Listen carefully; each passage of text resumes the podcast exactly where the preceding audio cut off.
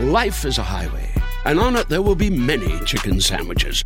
But there's only one McCrispy. So go ahead and hit the turn signal if you know about this juicy gem of a detour. Another day is here, and you're ready for it. What to wear? Check. Breakfast, lunch, and dinner? Check.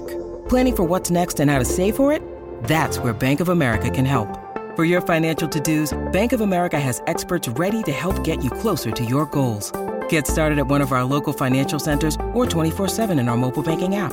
Find a location near you at bankofamerica.com slash talk to us. What would you like the power to do? Mobile banking requires downloading the app and is only available for select devices. Message and data rates may apply. Bank of America and a member FDIC. When you need mealtime inspiration, it's worth shopping Kroger, where you'll find over 30,000 mouthwatering choices that excite your inner foodie. And no matter what tasty choice you make, you'll enjoy our everyday low prices, plus extra ways to save, like digital coupons worth over $600 each week. You can also save up to $1 off per gallon at the pump with fuel points. More savings and more inspiring flavors make shopping Kroger worth it every time. Kroger, fresh for everyone. Fuel restrictions apply. Please note the story you're about to hear is not drawn from any single version of the Jorogumo. Accounts of this mythological creature vary across the centuries and different regions of Japan.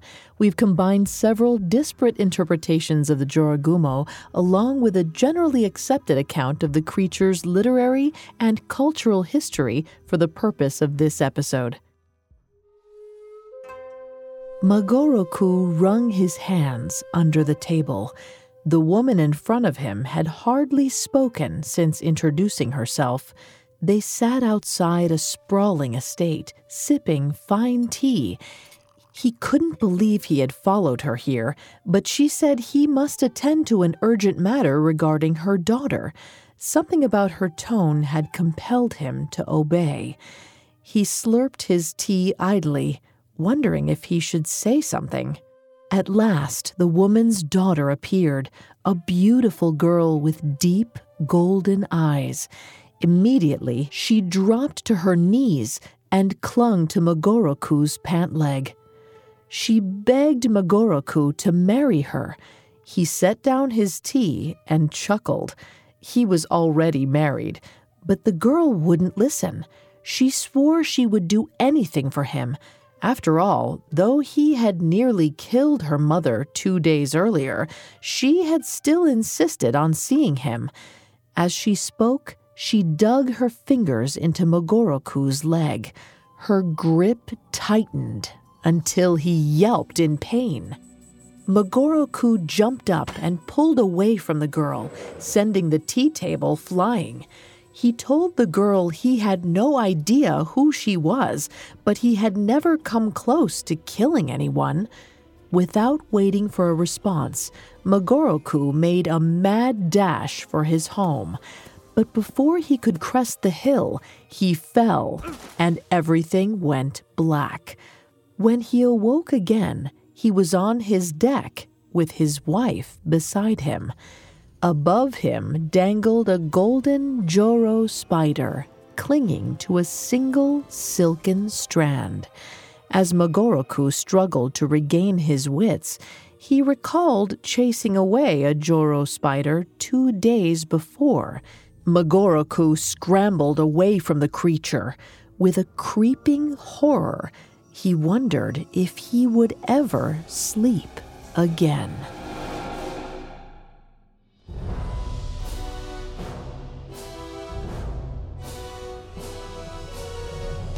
Welcome to Mythical Monsters, a Parcast original. I'm Vanessa Richardson. Every week, we dive into history's most legendary monsters. In telling their stories, we hope to shed light on some truths hidden behind the creation of these beasts, where they come from, what they symbolize, and how they expose humanity's greatest fears. You can find episodes of Mythical Monsters and all other Parcast originals for free on Spotify or wherever you listen to podcasts. To stream Mythical Monsters for free on Spotify, just open the app and type Mythical Monsters in the search bar. At Parcast, we're grateful for you, our listeners. You allow us to do what we love. Let us know how we're doing. Reach out on Facebook and Instagram at Parcast. and Twitter at Parcast Network. And if you enjoyed today's episode, the best way to help is to leave a five star review wherever you're listening. It really does help us. Today, we're discussing the Japanese legend of the Jorogumo, a monstrous spider with the ability to transform into a seductive woman. The Jorogumo lures lustful men into their webs and devours them whole.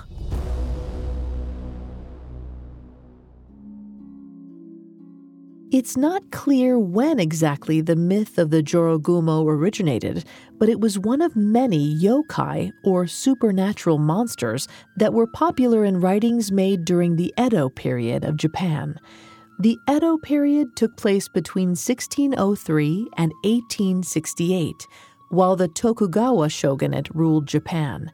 It was a time of relative peace in the country, and innovation in art, writing, and theater was encouraged.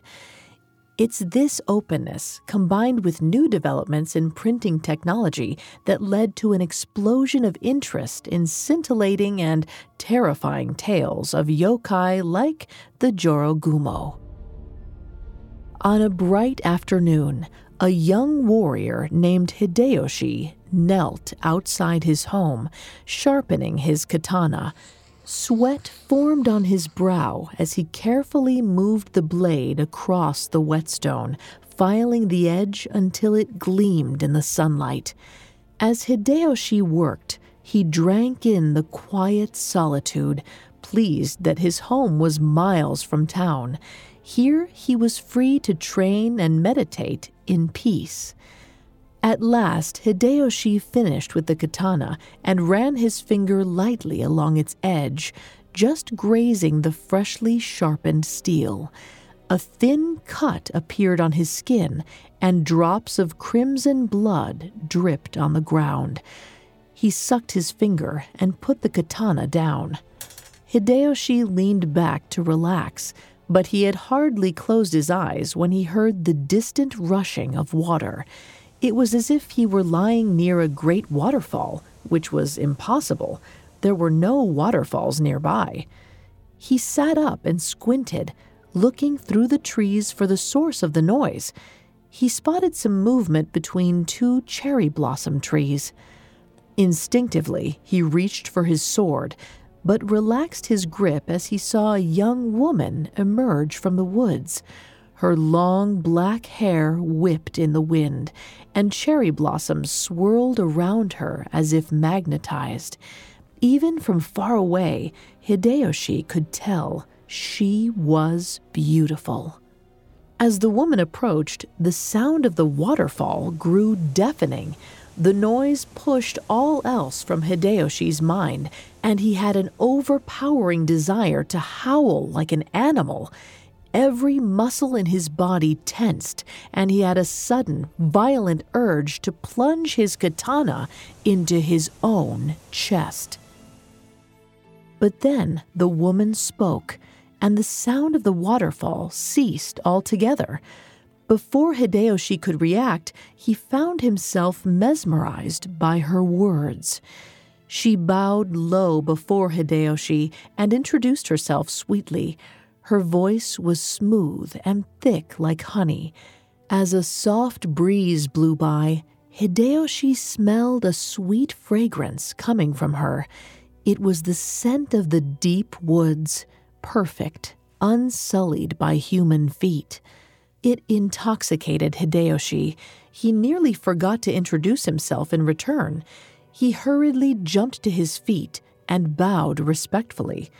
As he rose, he took a closer look at the mysterious woman and saw that she was with child. The small bump of her belly could be seen just beneath the delicate folds of her yukata. The woman spoke again, but Hideyoshi couldn't discern her words any longer. He was lost in the complicated pattern emblazoned on the fabric, an incompressible tangle of gold and white the threads wove in, out, and around each other, giving the overall effect of a spider web caught in a gust of wind.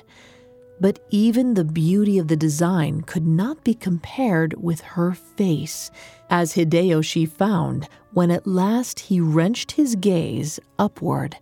For a moment, he stood frozen as he watched her pink lips flutter. When she smiled, it was like the sun breaking through the clouds on a rainy day. Her pale skin flushed as she spoke again, and from somewhere deep within his trance, Hideyoshi had a glimmer of comprehension. She was asking if he recalled meeting her. Hideyoshi stuttered to reply, begging the woman's forgiveness. He had never seen her before and felt certain he would have remembered her. At his answer, the woman laughed. It was a cold sound and almost made him shudder. It rang loud and true through the woods and cut through his thoughts. It twisted and prodded at his consciousness, finally settling in the back of his mind like a faraway scream. The woman cradled her belly and spoke softly to her unborn child. She whispered, Him there surely is your father. Go forth and be embraced. At her words, Hideyoshi saw her yukata twist around her abdomen. The pattern on the fabric transformed. The threads seemed to untangle themselves and lunge outward. Hideyoshi tried to move, but felt paralyzed, tied to the ground by the golden strings. Involuntarily, he felt himself kneel before the beautiful woman. She cackled at his bow, and her teeth stretched into menacing fangs. Her lips bubbled and burned away, exposing black, diseased gums. Golden venom dripped from her maw onto the grass, sizzling as it hit the ground.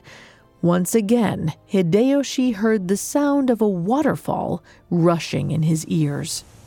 He strained against the strings holding him down and felt them dig angrily into his flesh. Soon, slender cuts crisscrossed his arms and hands, cuts just like the one bestowed by his katana. Ignoring the pain, Hideyoshi reached for his sword on the ground and managed to grab the hilt. But as he looked up again, he saw the woman's fangs had disappeared. She looked just as she had before, beautiful and serene. Now she had a look of unfathomable sorrow on her face. A lone tear trailed down her left eye, and she pleaded for Hideyoshi to remember his child. For a moment, he was immobilized again. He wanted to do anything the woman asked, anything to keep her from crying. He tried to force himself to remember. He must know this woman. He must owe her something. Just as he was about to drop the sword, the woman's tear fell to the ground. Hideyoshi watched as the tear caught the sunlight and became golden. As it hit the dirt, the ground bubbled and hissed. Clarity hit Hideyoshi like a bolt of lightning. His mind was his own again. He could now see the woman's silhouette on the grass, and he watched as the shadows of eight hideous limbs erupted from her back. Soon, the limp body of the woman dangled below the black, quivering abdomen and sickening legs of an enormous spider. She was a yokai, a Jorogumo. With a mighty heave, Hideyoshi swung his sword, severing the strings tying him down. The beast screamed and reared backward. But it was too slow. With the last of his stamina, Hideyoshi lunged forward and swung again, slicing through the monster's abdomen. Sickening green guts and purple entrails tumbled from the wound as the spider screamed again. The creature fled, scampering madly past Hideyoshi and into his home. He ran after it, but when he threw open the door, it had already disappeared. He heard sounds from the attic, but couldn't quite reach the creature. He listened with dread as it squealed and convulsed on the attic floor. That night, Hideyoshi didn't sleep. He kept vigil outside his home, katana at the ready. He stood firm until dawn, but his foe never emerged from the house. As the sun rose over the tree line, Hideyoshi resolved to finish what he had started. He would vanquish the beast. Hideyoshi crept into his home with both hands on his blade. The place looked deserted. He hadn't heard a sound from inside in hours and wondered if the creature had somehow escaped. He climbed carefully up to the attic, peeked inside, and dropped his sword. The scene was worse than he could have ever imagined. On the floor in front of him lay the Jorogumo, bloody and stinking. It had shrunk to be just a foot or two long, but with its menacing fangs and eight monstrous legs, it still looked imposing. But the true horror lay beside the spider. A dozen of its victims, their skulls wrapped in thick webbing and their bodies desiccated, were tossed carelessly onto a pile. The faceless corpses made Hideyoshi sick, and he retched before cautiously approaching the yokai. He felt a screaming in the back of his mind once more and slammed his blade into the spider's abdomen. At last, the screaming stopped. The monster was slain. Hideyoshi was lucky he was one of the few to survive an encounter with the terrifying Jorogumo, which has dominated yokai legends for centuries. Like many yokai, the Jorogumo's appearance is based on a real creature. Nephila clavata, or the Joro spider, is an orb weaver spider. Orb weavers are known for their complex and beautiful webs. The females of the species have vivid yellow markings and are one and a half times larger than their male counterparts. While male Joro spiders can grow up to 10 millimeters, females can be up to 25 millimeters long. For American listeners, that's less than one inch, but it's the size disparity between the two sexes that matters here. These factors, as well as their uncommon golden silk, likely made the spiders ripe for folk tales. It was said that on its 400th birthday, the Joro spider gains the ability to shapeshift into a beautiful woman and becomes a Jorogumo. It's possible that the large female spiders with their brilliant markings inspired more than just the yokai's appearance there are clear parallels between the real life female Joro spiders and their ostentatious, sexually aggressive mythical counterparts. As the legends about the Jorogumo evolved, they continued to both attract and disturb the Japanese public. Eventually, the power of the monster grew until it was capable of holding entire towns in its thrall. Coming up, we'll explore another terrifying legend about the deadly Jorogumo. Life is a highway, and on it there will be many chicken sandwiches.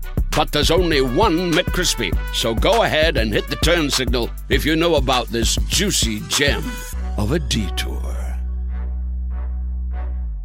Now, back to the story.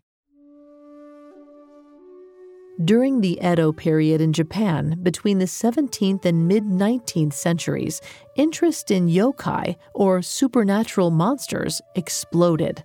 One of the most popular books in the genre was the illustrated Demon Horde's Night Parade by artist Toriyama Sekien.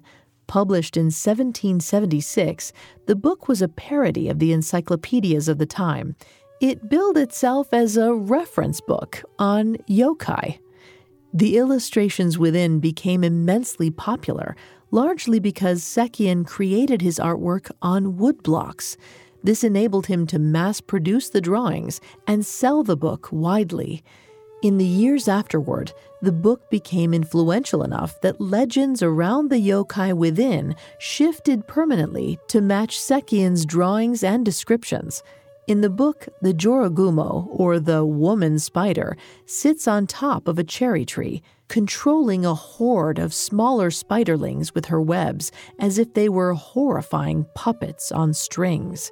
It's difficult to say when exactly specific myths around the Jorogumo emerged, but it's possible Sekien's drawing influenced one tale about the mistress of Joran Falls, now in the city of Izu. On a warm summer afternoon, the mistress bathed in the pool at the base of the falls. She swept her long hair to the side and combed out the knots above the waves. Under the surface, her wild legs rushed to and fro with the current. As the mistress bathed, she began to sing sweetly. Her song mingled with the sounds of the falls, creating a haunting lullaby that reverberated through the surrounding wood. The cherry blossoms nearby vibrated at the sound of the music. Gradually, the breeze around the falls picked up and soon the wind had gathered up the blossoms. Just as the mistress reached her crescendo, the wind stopped, releasing the flowers. They drifted downward like a hail of confetti, suffusing the pool with their sweet scent and sticking to the mistress's wet skin. But more than the wind had heard the song. Soon the mistress heard the sound of crunching leaves and turned to see a man emerging from the wood. Upon seeing the woman nude, the man turned away respectfully and apologized. He introduced himself as Mitsukuni and said that he'd heard her song while walking through the forest. He had felt compelled to come and find the mysterious, beautiful singer. The mistress giggled at his compliment and bade him to face her he found he couldn't resist her request, as much as modesty compelled him to turn the other way. As he looked more closely, Mitsukuni saw he was right to call her beautiful. Her skin shone even under the bubbling water of the falls, and her cheeks were tinted pink like the cherry blossoms. She smiled at his glance and gestured for him to come over. Mitsukuni edged a bit closer, but dared not come too close. There was something about the way the woman stood in the pool, so confident yet so tall, that unnerved him. He lived in the town nearby and knew the depth of the water well. The mistress saw Mitsukuni's reticence and again ushered him closer. When he refused to go into the water with her, her face changed. Her mouth twisted into an evil smile, and she stood up in the water to the fullness of her height. It was then that Mitsukuni's nightmares came to life. The woman towered over him.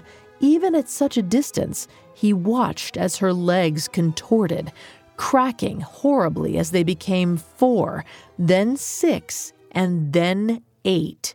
She was a Jorogumo, a temptress, and a monster. Mitsukuni pried his eyes from the beast and turned to run toward the trees. He burst into the dense forest, but just when he thought he had lost the Jorogumo, he felt his legs pulled out from under him. The monster had wrapped her webs around Mitsukuni's ankles. It dragged Mitsukuni through the trees back toward the falls. Mitsukuni clung to passing trees and dug his fingers into the dirt, but it was no use. The spider creature yanked him steadily toward the pool, and he was powerless to stop it. But then, as he neared the tree line, Mitsukuni noticed the upturned stump of a fallen cherry blossom tree. He frantically pulled at the sticky webbing around his ankle. At the last moment, he managed to pull the webbing off and throw it onto the stump. Free of the bonds, Mitsukuni scrambled up and raced deeper into the forest. Behind him, he could hear a splash as the stump was dragged into the falls. As he sprinted away, Mitsukuni thought he heard a distant, mischievous voice echoing behind him. Clever, clever. Like the first story, this tale of the Jorogumo was primarily told for entertainment, not necessarily to teach the listener a lesson. Tales of yokai were intended to entertain, scare, and titillate, and were not meant to be fables. Even so, both legends emphasize the importance of caution and cleverness, especially around beautiful women. To that point, some scholars draw parallels between the Jorogumo and the poisonous woman, or dokufu. This was a trope that appeared in art throughout the latter years of the Edo period and into the early Meiji period which followed. According to Matthew C. Strecher, a professor of Japanese literature at Sophia University in Tokyo, the Dokufu's chief characteristics were their unbridled sexuality, violent tempers, and greed. At the same time, their depiction of the poison woman as sexually promiscuous enhanced the attraction such women held for their male readership in particular, making these stories instant bestsellers once they were converted to book form. In many ways, the Jorogumo represented the aspect of women that both attracted and terrified men most their sexuality as an evil monster who ensnared her victims by preying on their lust, the Jorogumo provided a way for storytellers to express their fears of powerful women while also reveling in them. But the story of the mistress of Joran Falls has not quite ended yet. In fact, the true tale only begins after the clever man tricks the Jorogumo and sends the tree stump barreling over the edge of the basin. After Mitsukuni's disappearance, the mistress of the falls seethed. She had been fooled by a mortal. The thought sickened her. She thrashed in the water and howled. Her wails were heard for miles, terrifying the nearby town. By the time Mitsukuni made it back, the people were willing to believe anything he told them about the monster responsible for the ghastly shrieks. For weeks after that, the mistress bathed alone. She tried repeatedly to call men to her, but found no victims willing to come anywhere close. The man Mitsukuni, had spoiled her hunt. Townsfolk turned tail and ran if they even got close enough to hear the roar of the waterfall. But just as the mistress's patience had reached its limit, she heard the thwack of an axe at the top of her falls. From under the cover of her watery veil, she peered up to see a woodcutter chopping a cherry blossom tree on the cliff above. The mistress smiled a wicked smile.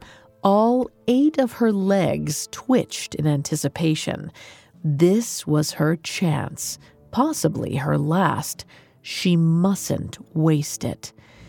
But as she began her transformation into the beautiful temptress, she saw that she didn't need to sing her song to draw her prey into her web. As she watched, the woodcutter, tired from a long afternoon's work, botched his last swing at the cherry tree. The axe slid from his sweaty hands and flew spinning over the waterfall into the basin below. The woodcutter slumped down against the half felled tree. He was a stranger to the region and knew nothing about the legends of the falls. He needed that axe back. It was his livelihood. Reluctantly, he stood back up and looked over the side of the cliff. In the distance, he spotted a precarious path to the base of the falls. After struggling down the slippery cliff, the woodcutter at last made it down to the pool.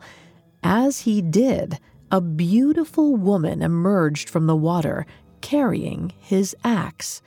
The woman drew close to the woodcutter, brushing against him as she handed him back his tool. The woodcutter bowed in thanks and introduced himself as Yukimura. The woman bowed perfunctorily and quickly waved him off. She told him to leave the falls and keep the incident a secret. She said, You must never tell anyone what you saw here.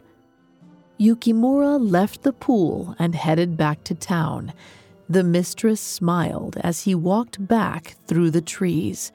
She could tell by the look in his eyes. He was bewitched.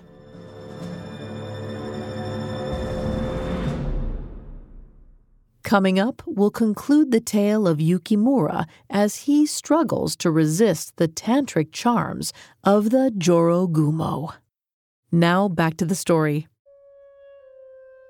Stories of the woman spider, the Jorogumo, have haunted Japanese legends for centuries, since at least the Edo period, beginning in 1603.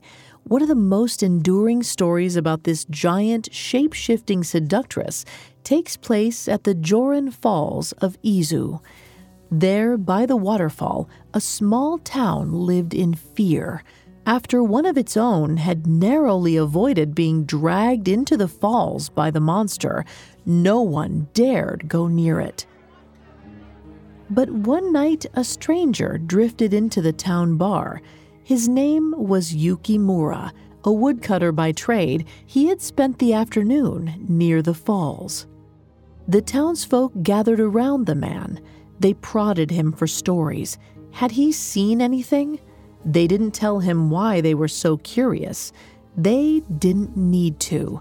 Yukimura knew something wasn't right with the woman he'd met by the waterfall. Thoughts of her filled Yukimura with an inexplicable dread, but also an intoxicating desire to see her again. He felt repulsed and yet at the same time drawn to her, and she had asked him to keep her secret. So that night, he kept his lips sealed. No matter how the curious patrons pushed him, he refused to say anything. When he awoke the next morning, Yukimura's first thoughts were of the mistress. He longed to feel the brush of her damp skin, to see the flush of her cheeks and her sinuous curves he immediately set out back into the woods toward the basin of the falls. As he approached the clearing, his heart pounded in his ears. For a moment, he nearly turned around, feeling ridiculous, and yet something in him felt drawn to the falls and pushed him past the line of cherry blossoms. There, bathing in the pool, was the mistress. She looked even more lovely than he remembered, she smiled as he approached and beckoned him closer. He plunged forward as if pulled by invisible strings all the way into the pool. The mistress embraced him and gave him a long kiss. After she had her way with him, the mistress sent the woodcutter away from the falls.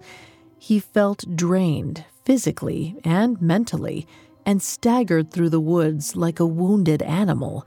It took him hours to make his way back to the town. Like he had the night before, Yukimura stepped into the local bar only to be pestered by questions from the locals.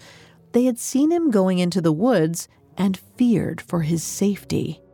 Yukimura sneered at their concerns. He knew what they were truly after. They wanted the mistress for themselves, but she was his and his alone. The next day and the one after that were the same. Each time the mistress sent Yukimura away from the falls, urging him to replenish his strength and return. But leaving his beloved became more and more difficult. On the fourth day, the mistress sent him away crawling on all fours. She had drained him to the point of total exhaustion, and he got only feet from the waterfall before he collapsed. Finally, her prey was ready. Now he would be hers forever. She released a thread of golden silk and slowly wrapped it around Yukimura's ankle. But little did she know there was someone else in the clearing that day. The priest of the local Buddhist temple, an Osho, had followed Yukimura into the woods. He had suspected Yukimura had been taken in by the Jorogumo of the falls, and as he watched the golden thread encircle the man's ankle, he knew he had been correct. Just as the mistress was about to pull Yukimura into the water forever, the Osho burst forth from the cherry blossoms and let out a thunderous shout. The mistress, shocked by the noise, released the thread and vanished. The Osho rushed to Yukimura's side and carried him back to town. When Yukimura awoke, he saw the Osho standing over him. The priest explained what had happened. The mistress of the falls was a yokai. She couldn't be trusted. She sought only to bewitch men, drain them of their strength, and devour them. Yukimura knew what the priest said was true, but still, he couldn't banish thoughts of the mistress from his mind. That night, he snuck out of the temple and climbed to the top of the nearby mountain. There, on top of the world, Yukimura yelled at the top of his lungs. He begged for help from the protective spirit of the mountain, the Tengu. After hours of desperate screaming and wandering in the cold, Yukimura heard the call of a great bird of prey. An immense creature approached the mountain peak from the air, flapping impossibly large wings. The Tengu landed on the mountain and screamed. Yukimura fought back his urge to flee in terror and stared into the Tengu's keen eyes. The spirit's face and wings were like those of an enormous black kite, but it had the body of a man. It was clothed in fine robes and brandished a simple staff tipped with white. Yukimura bowed and begged the spirit's forgiveness. He told the Tengu he was at the end of his rope. He was in love with the mistress of Joran Falls. Though she was a Jorogumo, his devotion knew no bounds. On his knees, he pleaded with the Tengu to give him its blessing. He hoped to use its strength to marry the mistress. The Tengu shook its staff and laughed coldly in reply.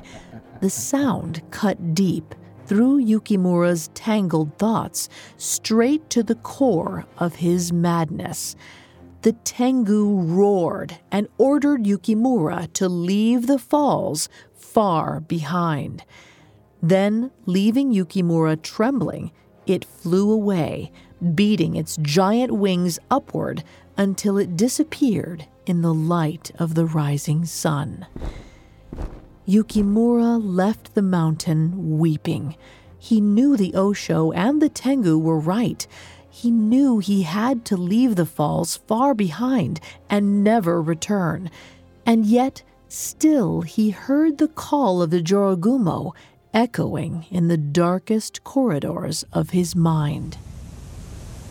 The mistress stood waiting at the basin of the falls. She could feel Yukimura's lust, his desire to be devoured by her. She heard his heavy breaths on the wind, madly rushing to the clearing. At last, she saw him dashing through the trees. He ran headlong to her, arms outstretched, and she embraced him with all eight of her twisting, golden limbs.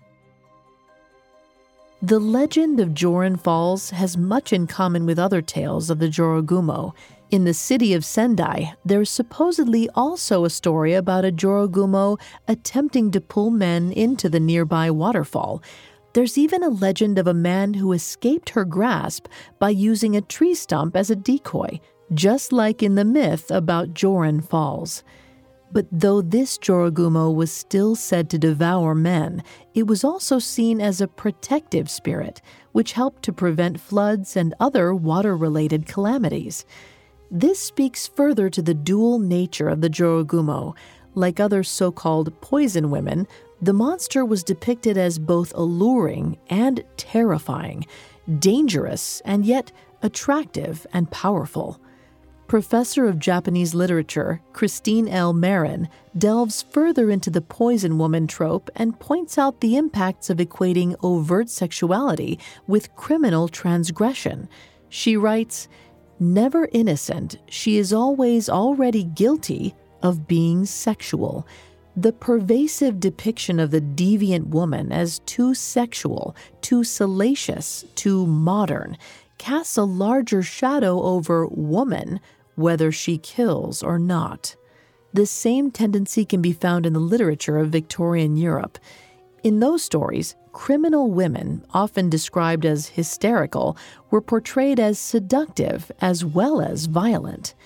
These popular portrayals led to long lasting connections between female defiance and sexuality in popular consciousness. This gave rise to the troubling expectation that women must possess the qualities of a fictional seductress if their demands are to be taken seriously. In the inverse, it can also lead men to project overt sexuality onto women who they perceive as ideologically threatening, often without justification. Though the Jorogumo is a Japanese monster, the legends surrounding it contain universal elements, speaking to the fears and fascinations of people all over the world. Like many myths, this universality allows tales about the creature to endure even today. New depictions of the monster can be found in recent Japanese anime and video games.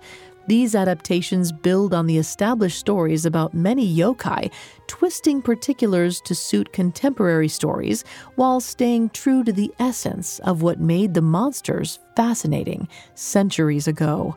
Like the powerful waterfalls they inhabit, it seems the Jorogumo continue to persevere, slowly crushing the rocks and the men who stand in their way.